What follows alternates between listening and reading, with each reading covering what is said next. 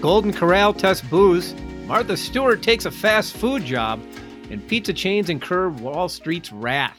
This is RB Daily. I'm Jonathan Maze, editor in chief of Restaurant Business. And I'm Pat Cobe, senior editor at Restaurant Business. Golden Corral is getting through the pandemic like the rest of us, with alcohol and drive throughs. The buffet chain, which faced a major threat last year after the pandemic led to widespread closures of its signature business model, has done just about everything as it works its way through it. That's according to CEO Lance Trenary. On this week's episode of the podcast, A Deeper Dive, the company has worked on an a la carte menu customers can order from and is testing frozen margaritas and other alcoholic drinks. It is also testing drive throughs in five locations. Lifestyle mogul Martha Stewart is the newest member of BurgerFi's board of directors. Stewart will helm the Better Burger Brand's product and innovation committee and will collaborate with the chain's chef. Stewart, who has run a lifestyle brand empire for decades, said she was attracted to BurgerFi because of its focus on quality ingredients. The chain, in a statement, called Stewart the original influencer. Double digit same store sales apparently aren't enough for Wall Street. Both Papa John's and Domino's saw their stock prices plunge on Thursday after their sales slowed from sky high levels during the second and third quarters. Papa John's North America same store sales rose 13.5% last quarter, and Domino's U.S. same store sales rose 11.2%. And investors worried that the chains were losing the customers they gained when the pandemic kept people at home ordering delivered pizzas.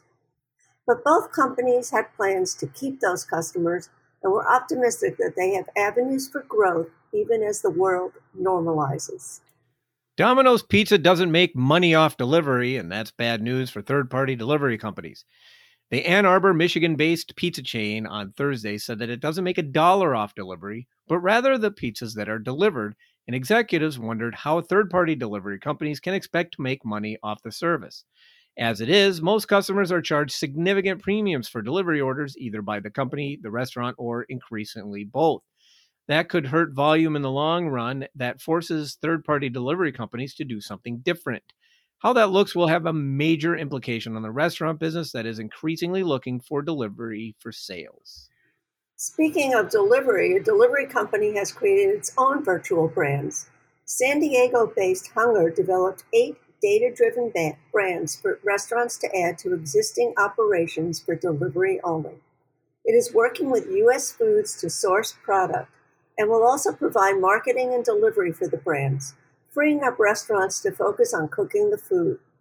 Delivery companies coming out with their own brands has been a concern for restaurants but Hunger emphasized its concepts are designed to support restaurants, not compete with them.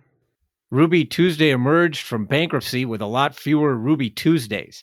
The casual dining chain declared Chapter 11 last year, the result of a long decline, culminating in a pandemic that largely wiped out dining service for a time. The company has just over 200 locations, less than half of what it operated at the end of 2019 going into a, the pandemic, and a quarter of what it had just more than a decade ago. Ruby Tuesday has been in a long decline for years as consumers have shifted toward takeout options, and the company's responses to that decline didn't exactly resonate with consumers. Five unit Seattle concept Tutta Bella Neapolitan Pink Pizzeria has acquired a small gnocchi making business.